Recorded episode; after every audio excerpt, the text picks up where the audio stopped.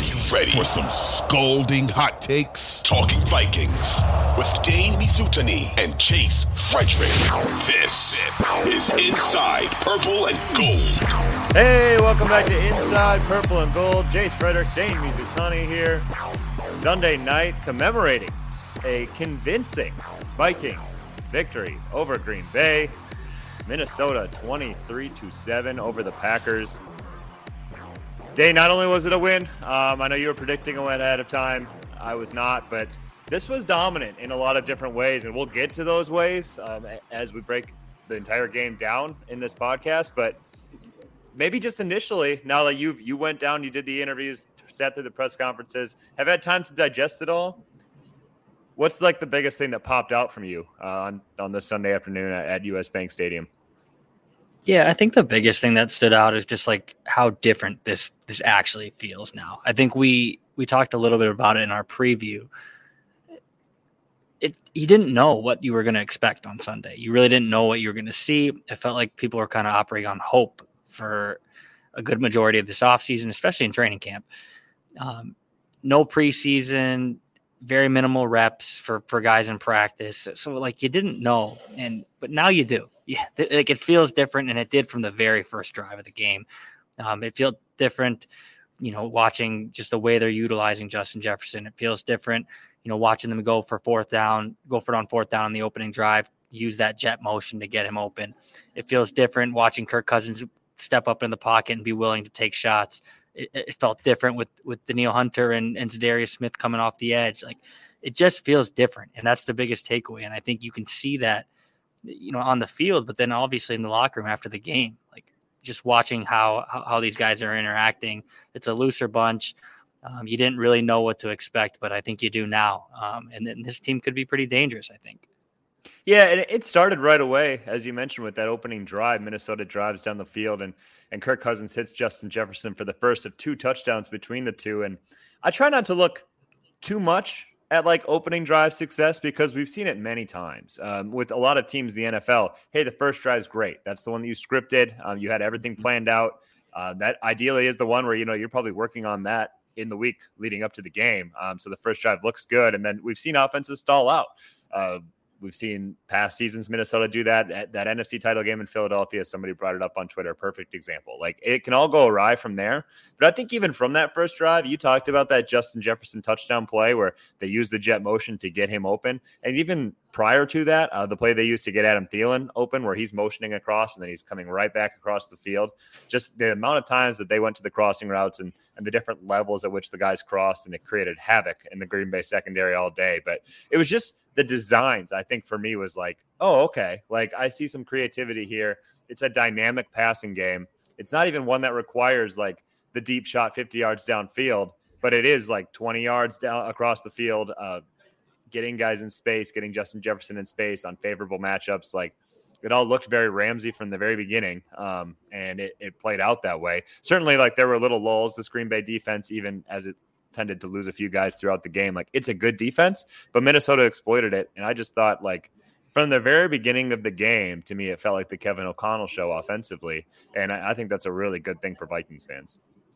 For sure. And, and I think you talked about the the motions and the the play designed and I think if you're watching to yourself at home and, and certainly in the press box, we were thinking the same thing at US Bank Stadium. Like, how is Justin Jefferson so open? But if you watch the Rams last year, like Cooper Kupp was always open. And, and I get it. Some of that has to do with the fact that these guys are incredible route runners, can break guys down at the point of attack. But a lot of that is scheme. A lot of that is is watching and waiting for a play to develop or or designing a, a, play where one guy's crossing over this defender's face and he loses track of him. I mean, you saw those deep, two deep overs, especially with with Justin Jefferson. One went for 64 yards and almost a touchdown. One went for I think 36 yards and a touchdown. Both the times when he caught the ball, there was like no one within 10, 15 yards of him. And that comes down to play design. And I think that's something we're going to see more of now uh, when you look at, you know, what this offense can do. Um, sure, can can Justin Jefferson, Adam Thielen, KJ Osborn, all those guys win at the point of attack? Yes, but now they have an offensive guy in Kevin O'Connell that's going to get them open. That's going to help them a lot of the times. I think last year you saw Justin Jefferson and Adam Thielen in particular sometimes succeed in spite of Mike Zimmer. Like, you know, we're going to just win because we're better than this defender or better than that defender. Well, now it seems like the head coach is going to help these guys kind of get to this next level, whatever that looks like. Um, and I think you, you started to see that, you know, in the early stages of week one. And, and I think there's more to this playbook and more wrinkles that we're going to see, but but all of it, I think, designed to, to get these guys open in space. Justin Jefferson, I'm, I'm, sure everybody knows the stat line by now, but nine catches, 184 yards, two touchdowns. Frankly, he left a touchdown on the table uh, where he didn't wasn't able to get the, the second toe down, and he probably, if he gets that play 10 times, he's getting it down eight, I think. Uh, and it didn't happen there, but a phenomenal day, and like he exploded in the first half, the most first half yards in franchise history. Like Green Bay did a little bit better job on him um, in, the second half. They lost him fewer times, I guess. Uh, but I think what you saw today was okay, here is what happens when an elite player plays in a system where everything is easy um, and everything is designed for them, around them to get them open. Like if you put Adam Thielen in the Justin Jefferson role today, Adam Thielen probably gets 110 um, and at least a score, but Justin Jefferson takes it to that next level. Like you mentioned, Cooper Kupp to me, it was like such flashbacks to watching the Rams last year in just the different mm-hmm. ways that they were using to get Justin Jefferson open. It was so much motioning in and out. Okay, let's get him in the slot here. Like there are plays where he's lining up, and because of the way they've lined him up, he's got Packers off outside linebacker Preston Smith on him. So now he's just now this is an okay. That's an easy eight yard route, like uncontested. You might as well be running it by yourself in practice. Uh, so many things like that. They had him in and out of the backfield, um, working out of the backfield, giving him a swing pass there. Uh, it it was so Kuppian like uh, from what we saw from the Rams. Like we knew there'd be some carryover, right? Uh, the Kevin O'Connell coming over here. It was stunningly so, I think, in a lot of different ways for me.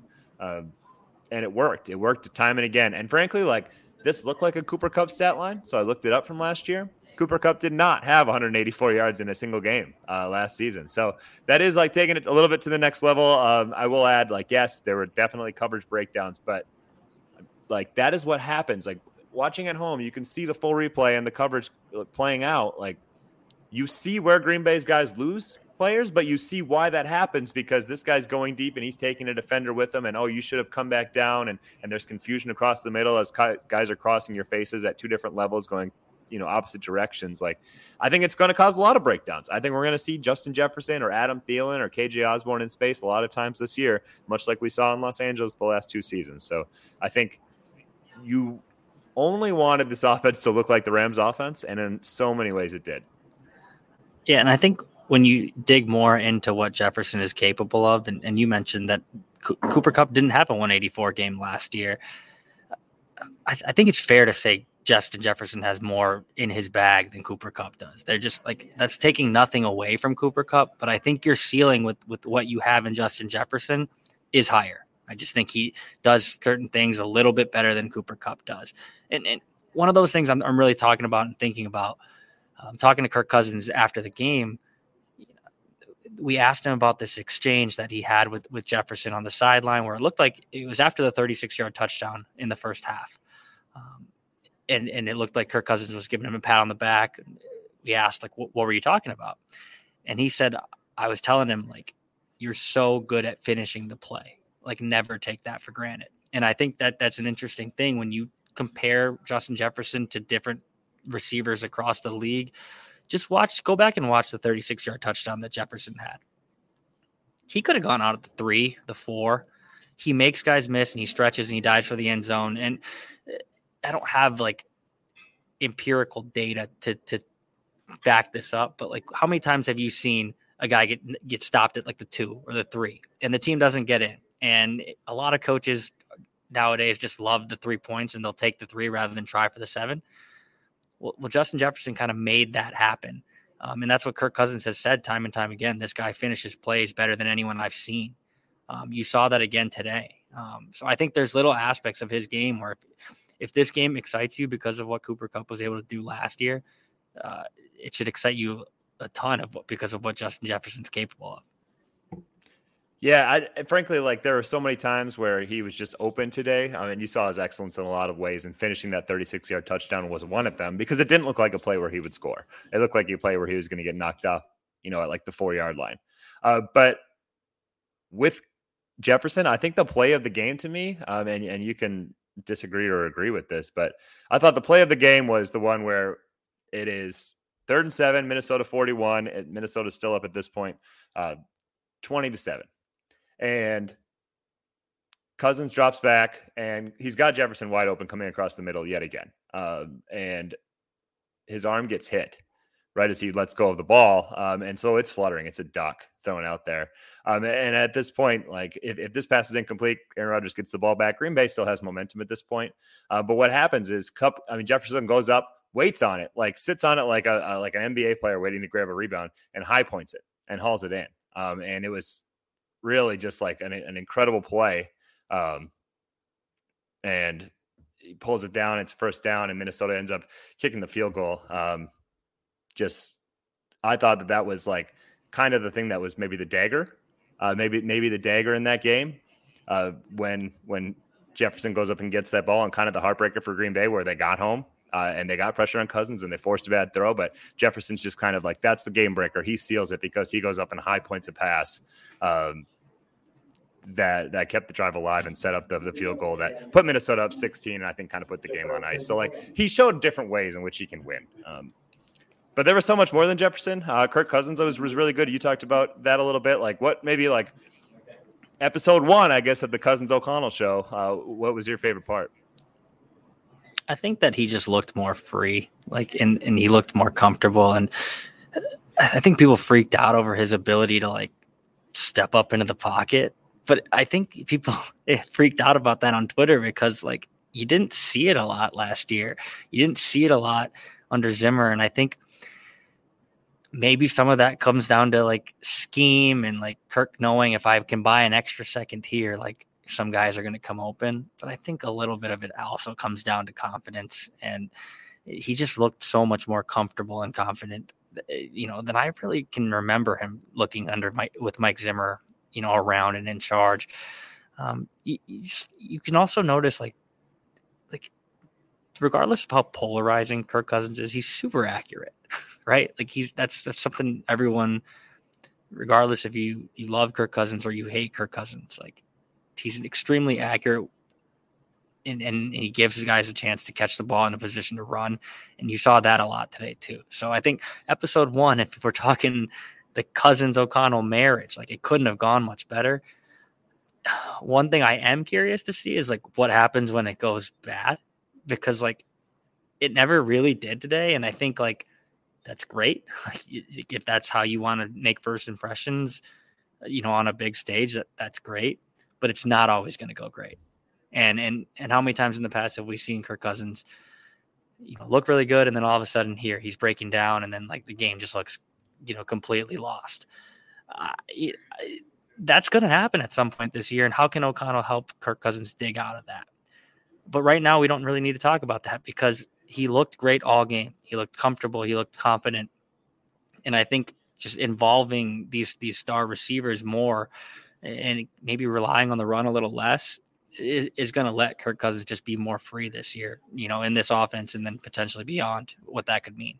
Yeah, I was going to jump off that. I mean, Kirk Cousins looked confident. I think a part of it is because Kevin O'Connell looked instilled so much confidence in him, displayed so much confidence in his quarterback. Minnesota just let it rip. Um, Adam Thielen had a quote post game like it was just aggressive, aggressive, aggressive. Like winning, losing. Like I've never been on a team like that. Uh, just to to summarize, you know, the approach. And I felt that at so many different points in this game where yes, okay, Minnesota gets up, you know, seventeen nothing, uh, twenty to nothing, and Yet I never really felt like even when the offense got on little lulls, and it was doing so because Green Bay like would make a play. You know, Kenny Clark would bust something up on a third down, and now the drive's over. So there would be a couple drives, but Minnesota never took the foot off the gas. Kevin O'Connell mm-hmm. never did that. Uh, Minnesota picks off Aaron Rodgers. Harrison Smith picks off Aaron Rodgers with like 30 seconds left in the first half, and and Minnesota so many times there, like you're one the half, 17 to nothing. Like just take it in three passes and not they didn't go anywhere um, and that's fine and some people maybe point out uh, oh kirk cousins didn't take a shot there but kevin o'connell dialed up three passes and said let's let's see what we can get here um, and then like that drive i just talked about with jeff jefferson making that huge grab uh, to extend where they set up the field goal to go up 23-7 and really kind of bury all green bay momentum that existed like it was pedal to the metal. It was throw the ball, let's push the ball downfield, let's make plays. Um, and there was just no let's hope this is good enough. It was attack, attack, attack, and that is what everybody has wanted. Who's watched this team? Um, that's what everybody has thought has been lacking. Who's watched this team? And sometimes that was attributed to Kirk Cousins, and I think it was also though attributed to the offensive coaching staff. And Kevin O'Connell, I think, really kind of set a tone of like, here's what we're going to do offensively. And I think I I feel like he's going to do that through good or bad, better or worse. Like this is how we're going to win or lose games, and I think everybody can live with that. Back with Inside Purple and Gold, Jace Frederick, Dane Mizutani, uh, back discussing Minnesota's 23-7 dominant victory over Green Bay. A lot of talk about Justin Jefferson, Kirk Cousins, Kevin O'Connell in the first segment. Let's get into the defense though, because you can make a pretty strong argument that that was the better unit today, which is stunning. Uh, is going up against an Aaron Rodgers led team. Minnesota holds Rodgers to just seven points. Uh, Green Bay looked kind of flummoxed and out of answers all day. Really, Green Bay had to work for everything. Every first down felt like it was pulling teeth. You mentioned how like the offense had things that you maybe been waiting for or not seen before. Like the defense, I think had a dynamic we haven't seen before in a while too. Absolutely, and I think we can credit ourselves, Jace. Me and you look like geniuses coming All out of this it. because what have we said all off season that a, that a dynamic pass rush can make a defense great. It really can. You're going against Aaron Rodgers, and I understand. Look, he lost Davante Adams. Allen Lazard, the presumed number one receiver, wasn't there. His first throw of the game is, is a deep bomb to Christian Watson, and the dude just drops it. Lets that it right, right off his hand. That right there, uh, uh when I when that happened, Minnesota just scored. First play for Green Bay. Christian Watson should have had like a 75 yard touchdown. Um, Patrick Peterson got just fried on a on a double move from a rookie on his first snap, and Watson drops it. Um, at that point, I was like, okay, here we go 38 31. Somebody's going to win. Right. So you look at all those things, right? Like all of these things that, that Aaron Rodgers was was lacking. And, you know, if you want to make excuses, like you can point to all of these things that I just mentioned but at the end of the day, he's Aaron Rodgers, and you almost expect him to overcome these things. You almost expect him to to to be able to kind of surpass like the weaknesses around him. And he wasn't able to do that today, largely because of the pass rush, which is what we talked about a lot in the in the lead up to this season. If Danielle Hunter and Za'Darius Smith are great, the Vikings defense is going to be a heck of a lot better than it was the past couple of years. And and you saw that today. Um, again, very similar to the offense. You, you you didn't know what to expect from the defense. They didn't play any starters in, in the preseason. They didn't. Why would you with with Danielle Hunter and Za'Darius Smith's injury history and Harrison Smith and, and Eric Kendricks getting up there in age? But like they didn't play anyone in the preseason, so you didn't know what to expect.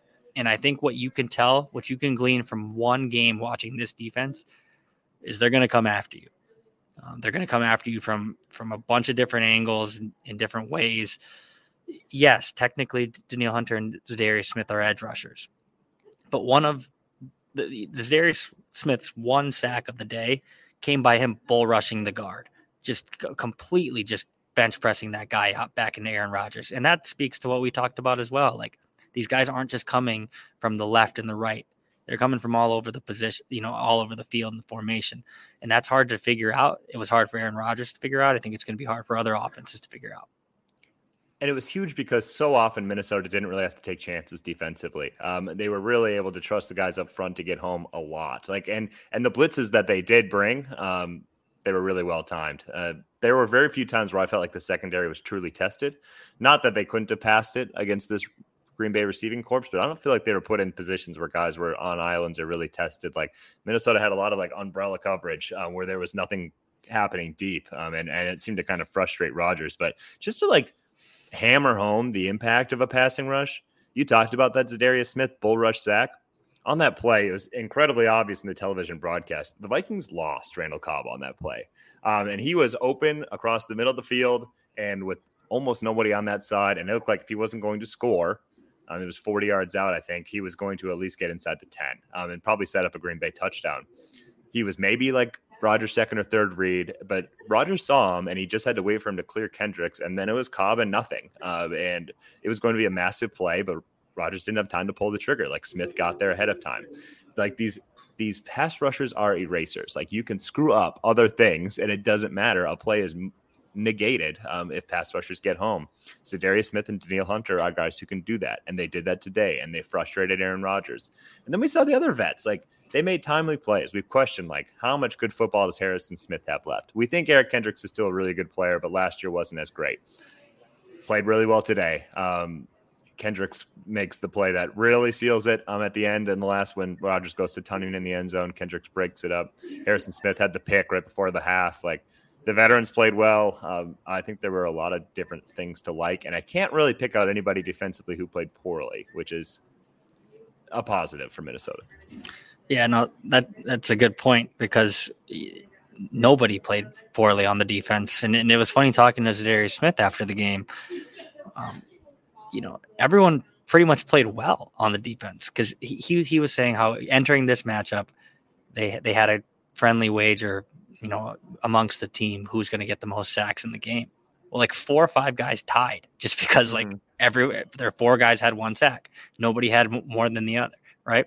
And Za'Darius Smith had one of those sacks, but I think that that little joke, tongue in cheek, you know, response from from Za'Darius Smith showcases how good they were today. You know, it wasn't just one guy wrecking the play, you know, wrecking, you know, what what the Packers were able to do having a you know an incredible day, single season, you know, single effort.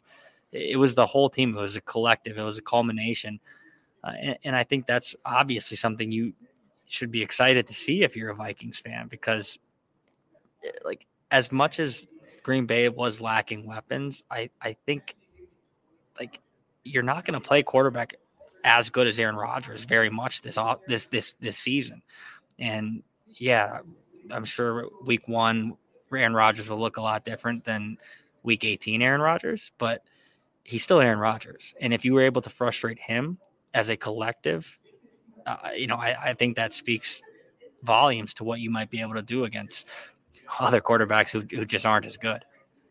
I just, I was, what did you think of the run defense? Because I thought in the first half they did a really nice job um, containing that. Uh, it, really looked like a dominant unit. It did seem like Green Bay kind of found something in the running game in the second half. Maybe I think part of that came from the idea that Minnesota knew there was up three scores. Um, and so if you're going to make Green Bay score, it might as well be, you know, ripping off eight, 10 yard chunks at max um, and then and then deal with the, the way the time kind of sucks off the clock because largely Green Bay ran out of time in this game to where a comeback wasn't realistic anyway.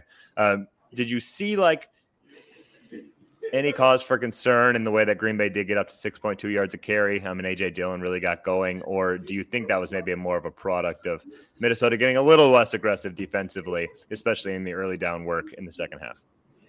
Yeah, I think I I can see where people who would be a little nervous because of how how porous the run defense was the past couple of seasons would maybe be feeling a little uneasy coming out of this game but I think you can give maybe the Vikings defense the benefit of the doubt here. That that drive in particular that you were talking about when they ripped off, you know, seemingly six, seven, eight, nine yard runs in chunks, you know, in, in repetition. Uh, I think a lot of that was was open because the Vikings were playing the pass, playing okay. Let's just not get beat deep. Let's not let Aaron Rodgers c- kind of have one of these patented drives where he hits like 20, three or four 20 yard chunk plays and he's right down the field. I think the Vikings were content to kind of let them kind of run. If you're going to take eight yards to carry, go ahead here. Um, I think that will kind of change by situation down, you know, the rest of this season here. Um, I think there there were anecdotal spots of encouragement if you look at the run defense. I think about, you know, the fourth and one play. A little bit of that is, you know, Green Bay down at the goal line, fourth and one. They go shotgun. Shotgun. Which is which is silly, but we see so much of that in football and it makes no sense. But I think if you just if you look at that play, it was like, okay, we know they're they're one yard away yep. and they're probably gonna run it. Um, you know, I guess that that's another argument. Should they have passed it? Like you have Aaron Rodgers, should you have just kind of let him, you know, take over the in that moment of the game, fourth and one at the one yard line? But you know, I digress. If you have a good idea, this team's going to run it. The Vikings were able to kind of fill that hole Za'Darius Smith made the play coming down from the backside. But if you look at you know the push that that guys like Harrison Smith and and, and Dalvin Tomlinson got up front. AJ Dillon wasn't able to walk into the end zone. He was able to be in a position where Za'Darius Smith was able to stand him up and, and, and, get him from the back because of the push the line got. So while that's only one play of the game, I think if you just look at certain sequences and certain moments from the game when the Vikings needed to get a stop, I think they were able to. So I, I guess you can kind of give them the benefit of the doubt, at least from my opinion, of okay, a lot of that average yards per rush was buoyed by a possession that the Vikings felt. It felt to me that they were content just letting them take chunks and, and, and bleed the clock dry themselves. So we'll see. Long winded answer TBD about the defense or about the run defense. We'll see about that. Um, but if this if if the Vikings can get to the passer and, and, and rush the passer the way they were able to today, the run defense might not matter as much. We talked about this. The formula of success for this defense, and I don't walk out of this game thinking, "Oh, maybe this is a top five defense in the NFL." It's not. I'm pretty sure. Uh, but the whole idea of like success in the NFL, especially when you have what could be a high-powered offense, is can you make the big plays? Can you make the big stops? Can you show up in the key moments? They did that time and time again today. You talked about the fourth and one at the goal line, like that was a game changer, no question about it. Uh, the first drive out of the half. Like, okay, Green Bay's down 17 nothing, but you think, okay, if they score seven there, the t- tone of the game kind of shifts. Well, first and 10 from Green Bay from the 44. Jordan Hicks gets home. Del- Dalvin Tomlinson recovers the fumble. Okay, Minnesota doesn't even have to do anything and is gifted a field goal, and 20 to nothing feels even more like you have a stranglehold on the game. Uh, you know, Green Bay now it's it's 20 to 7. Like they come down and they and they score and, and AJ Dillon does punch it into the end zone. Minnesota has to punt. Green Bay gets the ball back. It's like, oh, okay. They're moving the ball down the field. Early fourth quarter, nearing midfield. Um, they're at the 48 yard line. Second and seven. Eric Kendricks just comes darting through the line, forces a throwaway. And then the next play, DJ Wonnum gets home and just destroys Aaron Rodgers. Uh, force the punt, and I don't. Then Minnesota has the long drive after that. The game was really never in doubt from there. Like every time there was a big moment where the defense had to step up, they did. Um, and and that's all I think you're asking for out of this unit, and that's where pass rush helps you do that, especially in like okay, it's a passing obvious situation here. Which if Minnesota gets a lot of shootouts, or just in the games where you know they're going to score a lot, the other team's going to be trailing. They're going to be in a lot of passing situations, and if Minnesota can make them pay, like they made Green Bay pay today, that is a heavy formula for success. Not to say teams won't score points, but maybe they won't score on the most critical possessions because every time like it was a must have, Minnesota's defense got it today. And I think that's that is the formula for success for this season. One thing I will say, and, and not to kind of rain on this this really sunny day that it was for the Vikings defense. David Bakhtiari and Elgton Jenkins did not play. Yeah, I wanted to get into some of this next segment. Yeah, there's and it wasn't a perfect team they played today. Yeah, and and we'll get more into that in segment three. But a lot of the the pass rush you did get could probably be chalked up to the fact that they were without their bookend tackles. Green Bay was, and then if you kind of do like a little mental exercise out of that, well, what if Bakhtiari was there? What if Jenkins was there? Would Rodgers have had more time to throw? If he had more time to throw, would receivers have come open? Because there were times when he did have th- time to throw. He wasn't uncomfortable in the pocket, that he was able to move right down the field. There were times we mentioned the Christian Watson drop that Patrick Peterson just got torched on one in one on one coverage. Uh, there was another play, you know, there I think Aaron Rodgers had the had the ball. He, he faked, you know, pump faked, and Romeo Doubs just got wide open because of that. Like there there were breakdowns across the, the field from the defensive perspective. It was by no means a perfect game. And so I, I will be curious to see like when the Vikings aren't getting home with regularity, when when they do play, you know, a stout, you know, run blocking team or pass blocking team, does the defense look as good? Um, I think that as impressive as they were today, you can almost say there was a little TBD because the team that was across the way was was by no means full strength. That's week one, right? Two, like like week one, you know you're going to get mistakes on the other end. Um, you're to have this is when you're to have the most coverage lapses, breakdowns, confusion, things like that. When Minnesota got those breakdowns, it took advantage and and it led to touchdowns, it led to big plays for Justin Jefferson. Um, when Green Bay got the breakdowns, it leads to a, a drop 75 yards down the field. Uh, it's it's that's the game, you know, taking advantage of these kinds of things. Minnesota did that. Minnesota certainly, I thought, looked like the more prepared team than Green Bay. This is two years in a row now where I think Green Bay kind of laid an egg um, in its opener. Mm-hmm. It certainly recovered last season. We'll get into this in this next segment. Do we think Green Bay can recover again? Do we think Minnesota is like the divisional favorite now? Um, let's get into all that stuff here right after the break. Back for the final segment of Inside Purple and Gold. Jace Frederick, Dane Mizutani here, breaking down Minnesota's dare I say, dominant uh, 23 7 win over the oh, Packers at US it. Bank Stadium. Dominant in just about every sense, just every about every phase of the game. Uh, frankly, special teams maybe kind of a wash, but offensively, Minnesota was great. Defensively, they were great. Uh, this could be an interesting season, and and follow along with us every step of the way here. We'll be back on Tuesday, Thursday, um, previewing the Eagles game on Monday night. So follow, subscribe uh, on Spotify, Apple Podcasts, wherever you get those. Uh, follow, subscribe, make sure you're getting every episode as, as Dane and I move forward in this season. Uh, Dane, we talked a little bit about this last segment. I want to get into it a little bit more. Green Bay, like the heavy favorite in the division coming into today, did not play well. And frankly, like you mentioned it, Bakhtiari and Elgton Jenkins, those are the pillars of their offensive line. They were out.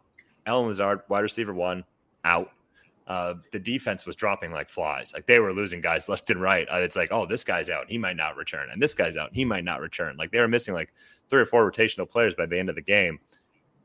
And then they just didn't play very well anyway. Um, what did you think of this unit um, as a whole? And and then maybe cap off what you think of the offense in the first game, sans Davante Adams. Yeah, I just think as a whole, you look at Green Bay and like they weren't full strength. So you can't. I, I, I don't think we can glean much out of this game from, you know, if you want to be an optimistic Vikings fan and say, okay, the you know the division runs through the NFC, the NFC North runs through Minnesota now. I mean, you can think that because of what happened in Week One, but the group as a whole was not healthy. It was not ready. And I think that was clear. And I think we've seen with Green Bay in the past, they're able to kind of hit another level as as the season progresses. I will say that the offense without Davante Adams, that would be one thing if you wanted to latch onto from a Minnesota Vikings perspective, that would give you kind of hope that this was something, a sign of thing, things to come. I, I don't when when the when the Packers got blown out by the Saints last year in Week One, I think you could look at that team and say, okay, there's a lot of pieces here that they can still be really good. I have a little bit of concerns if, uh, if, if you're a looking at the Packers offense because it's pretty clear and, and maybe they'll develop this chemistry as as the season progresses. But Rodgers isn't in love with a lot of these receivers that he has to throw to right now. Um, I think I saw you tweeted, Jace, like a lot of his Aaron Rodgers project pro- progressions throughout this game. Where is Aaron Jones open? No. Is AJ Dillon open? No. Is Aaron Jones open? like it's it's like that was the offense, and there was a key third down. He's throwing to Randall Cobb. Like Randall Cobb's not the same player he was six, seven, eight years. He's ago. ancient. He's ancient. I mean, right? Like so. Yeah, I guess like if you look at this offense, I think they'll be better because they still have who I would argue is maybe the best quarterback in the in the league in the world. But but maybe he's getting to a point where he can't transcend a lack of talent around him. We saw it happen late in Peyton Manning's career. Like for a long time, Peyton Manning was a guy who it didn't matter you threw back there with him. He was going to make Donald Jones or Austin Collie or whoever it was like a relevant player. And then when he got to Denver and his arm kind of went away, you, you saw kind of the regression of okay, if he doesn't have elite playmakers around him, Peyton Manning is not what he once was. I'm not saying Aaron Rodgers has fallen off a cliff. I'm just saying you look at the playmakers they have around him outside of the running back position, and it's lacking. So I, I think that could be a cause for concern if, if you follow the Packers. Davante Adams is such a great release off the line uh, route guy. Like he can win within like a second. Um, so that gives you so many easy plays, and whether that be ten yards or is releasing and getting twenty yards down the field, like it's instant, it's easy money. Um, and we saw that he did the exact same thing with Vegas today. Um, it's it's easy money with Davante Adams, and Green Bay has none of that now. Um, it's like guys are going to have to be schemed open. Uh, like you watch, and Allen Lazard is is probably not that guy either. But I do believe now. I didn't know if I believed it coming into the game, but that's their wide receiver one because Sammy Watkins is just a guy. Um, we've known that for a while now, and he's aging and still just a guy. Uh, Romeo Romeo Doubs. it was like okay, good preseason. I watched him today. That's just a guy. Uh, Christian Watson, you can see more hope for him as like what he could be as a player as he as he as he progresses and, maybe learns to catch the ball. Uh, but like you could see why he was the second round pick and Romeo Doubs was the fourth round pick because Christian Watson's a better football player uh, than Romeo Doubs, and they just don't have anything. Like I wouldn't trust Watson, frankly, either as like a high volume guy right now. They don't have much. Um, Aaron Rodgers, it literally got to the point where he was just looking to see if AJ Dillon could beat his guy off the check down. Um, for five yards and then see what AJ Dillon does from there. It was like, where is Aaron Jones? It so often was, especially in the second half, as Minnesota went, you know, with like more of the umbrella coverage look. Like, okay, Aaron Rodgers takes two seconds, looks down, goes, nope, none of these guys beat anybody. Um, and then instantly looked down to the check down. And that was why he got hammered once because he was looking for AJ Dillon, who had already just been trucked by Za'Darius Smith because Za'Darius Smith beats his guy and then just runs through AJ Dillon. So AJ Dillon's on the ground. So when Aaron Rodgers looks back for that check down, it's not there. So he just has to eat it and get hammered. Um, I don't know how, what they have for playmakers. Allen Lazard is going to have to come back and be like be a really significantly improved player from where he was a year ago. Now coming off injury, uh, uh, Green Bay offensively, I, I it's going to be a heavy run offense. I think it's going to go for a lot of balance, a lot of Aaron Jones, a lot of AJ Dillon. I don't know what they're going to do uh, defensively. If they get, you know, most of those guys, I don't think there were too serious of injuries. Obviously, that the one air cast, that's not good. Uh, but I think that'll be a really good unit. I don't know if Green Bay is going to be some high powered offense all year. No, it, it's just hard to see a world in which they will be because, like you said, just like the lack of playmakers around. I think what you can latch onto from a Packers perspective, and you know, if you're doing the exercise of can the Vikings win the division, is like that defense is going to be improved. It's going to solid defense as is, and, and a couple minor injuries today. Um, so it's just weird to think like the Packers might have to rely on their defense more than their offense. It's felt like the opposite for so long. Um, we'll see. Like I, I, just you can't walk away from this game feeling too good if you're a Packers fan. Like because there aren't a lot of quick fixes out there. I think the defense will be better. I think your offensive line will be better because as they get more healthy, that's just going to happen. But the crux of this team for the longest time was they just win because Aaron Rodgers can kind of get them there and they have just enough playmakers to kind of make it happen as well. Like, I'm not sure that's there anymore.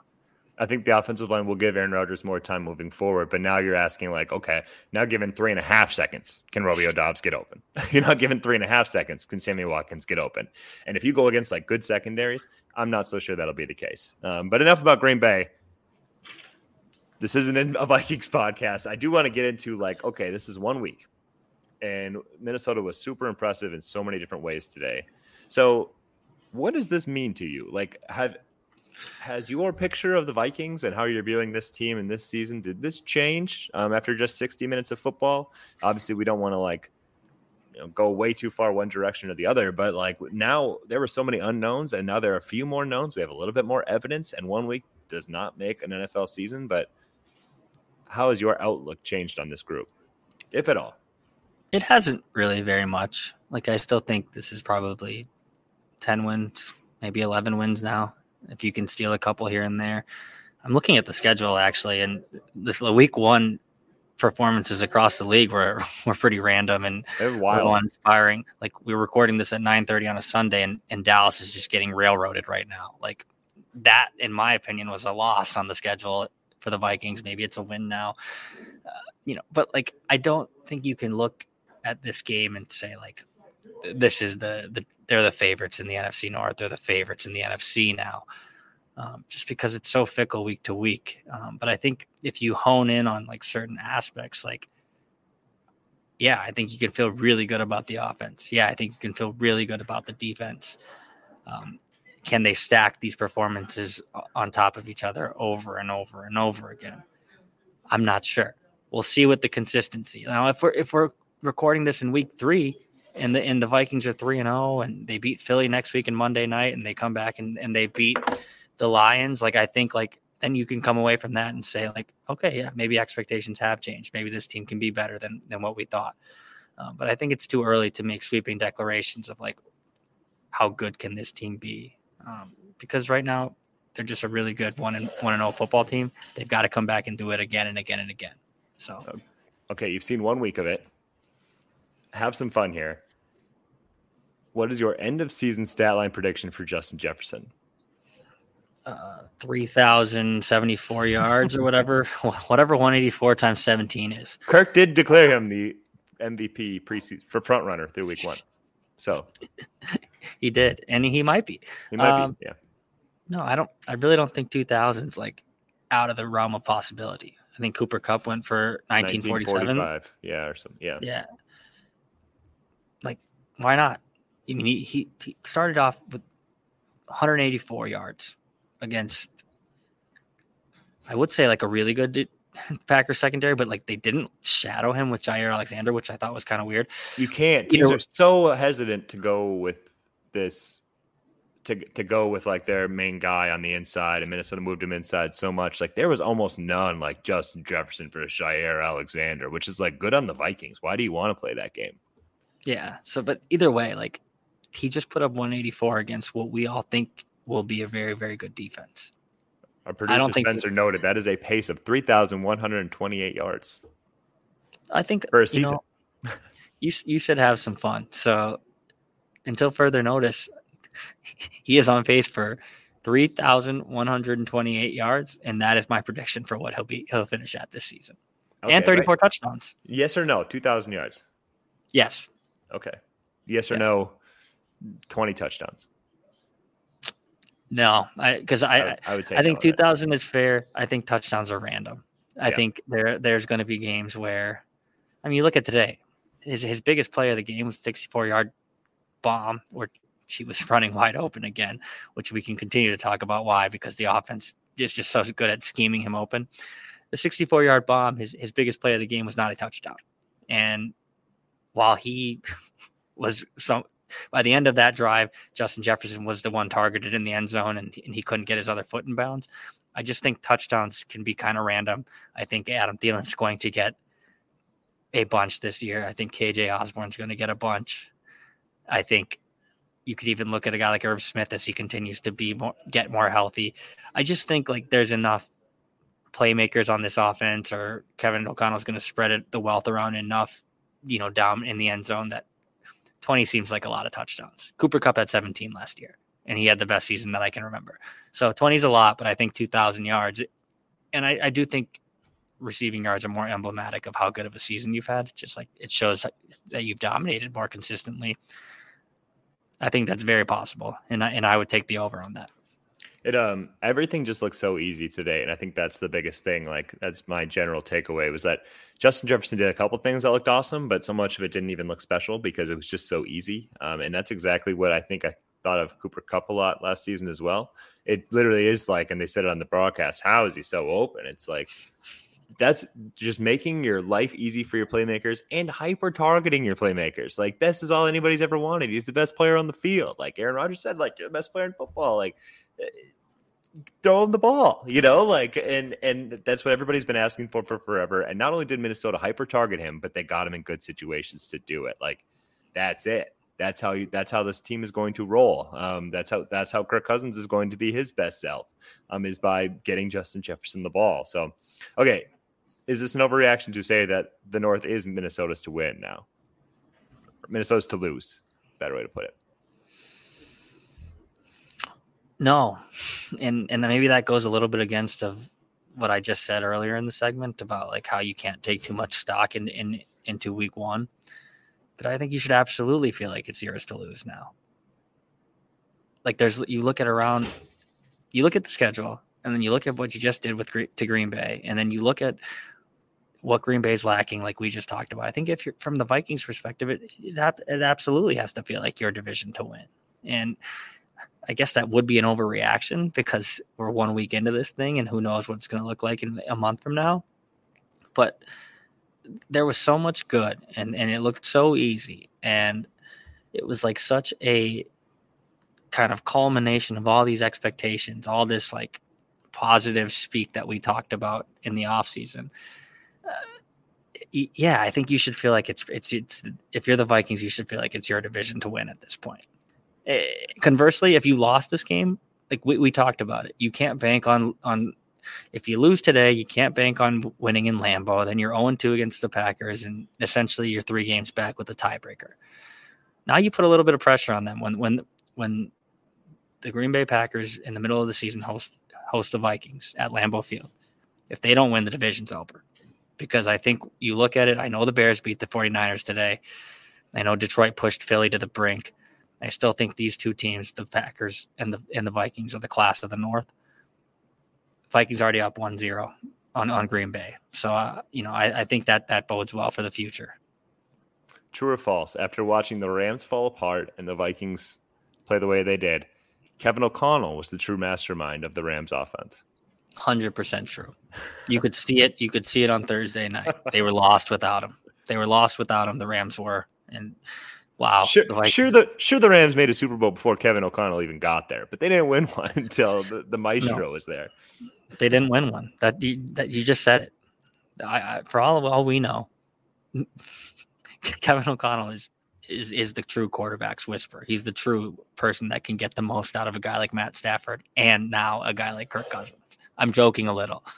Yeah, you know, his, his like emotion in the post game press conference today stood out to me. Like, I love this team. Like, uh, we've got a great team here. Like, and a lot of that is probably a guy who just won his first game as head coach. But I think like that type of message and I know, yeah, obviously he's going to say we have stuff to work on, but like, yeah, you won a big game. Come in and say like, this team's great. I think we can do some great things. Like, just keep instilling belief, keep instilling confidence. I think that is the path that these players have wanted for so long. Um, and I think it was great to see that raw emotion and maybe get a little insight to how what he's been saying to his team. Um, and I think we heard some of that post game. Did that stand out to you at all? I thought that was kind of cool to see. Yeah, and and it's okay to like say those things, right? Like not everything has to be so terse and, and cards close to the vest. I, I'm clearly talking about Mike Zimmer without saying his name, but like, yeah, you just want a big game. Be excited. That's fun. Like this, you, you get to play a game, and while it means a lot, and a lot of things that are meaningful come out of this game that we get to watch and cover on a on a weekend by weekend basis. Like, I think there was a little bit of this is a game and it's really fun. And today was really fun. And I think you saw that with O'Connell. I don't think you saw that very often with Mike Zimmer. And I think that can be exhausting when it, it's always, you know, the sky is falling and we're never, you know, appreciating the good moments. I don't think that'll be an issue with this group. Um, if if week one and the reaction to this win was any any example. I, my biggest, my last parting thought was like it was just so much more watchable today and that was not even like because they won because they outplayed green bay but it was because they kind of went for it it was because it seemed like they played to win the game um it, it there was no like hesitancy. There was no let's milk it out. There was it was like let's go, let's push the ball down the field, let's get the ball, let's put our best players in the positions to make plays. Let's put Za'Darius Smith in different positions to attack Aaron Rodgers. Let's let's get the ball in Justin Jefferson's hands. Let's find a couple different ways to get Dalvin Cook the ball. Like let's be aggressive. Let's push it down the field. Like that's all anybody wants to see. You just want to go down swinging um, if, if you're going to lose a game, and it's also the best way to win a game. So like it, it was infinitely more watchable. I think like watching Vikings games in the last couple years was a painful experience in many ways. And even if they go to Philadelphia and they lose 24 21, it looks like the Eagles have a pretty good team this year. If they go down aggressively, I think people can say, well, it was fun. Um, and I think at the end of like last season, it was like, oh my goodness, thankfully I don't have to watch this team for another nine months. Now I think fans are going to say, I can't wait for Monday night. I can't wait for that Eagles game. Um, so uh, for Kevin O'Connell, like I think that's just a breath of fresh air uh, that players have talked about. And I think fans really got to see it today. I agree with that wholeheartedly. Like we, we we mentioned the word joy a lot in the lead up to the season. There wasn't any last year. It was joyless. That it was joyless from a team perspective, from a fan perspective. I, I would imagine from a front office perspective. Uh, it's it's the opposite now, and I think they're a fun team. I think they're they're someone where you can look at teams across the league and casual fans and, and people are going to want to watch the Vikings, which is not something that we we were saying a lot of in the past couple of years. So jump on, jump on the bandwagon, I guess. So it it, it should be a, a fun season to, to, cover and follow. I, I will say. Yeah, we'll continue to do that moving forward here. We're back on Tuesday as we start to preview that Monday night showdown between what will be two 1 0 teams, Philadelphia and Minnesota, under the bright lights of Monday Night Football. Looking forward to that. Lots to talk about here in this week. Kind of chewing back on more from this game. Looking forward to Philadelphia. We'll be back Tuesday, Thursday after the Philly game. It just keeps rolling the NFL season one week after another now. We are officially back.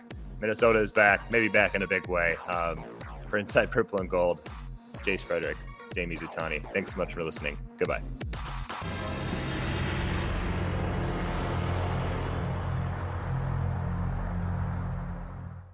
Twenty four hundred Sports is an Audacy company.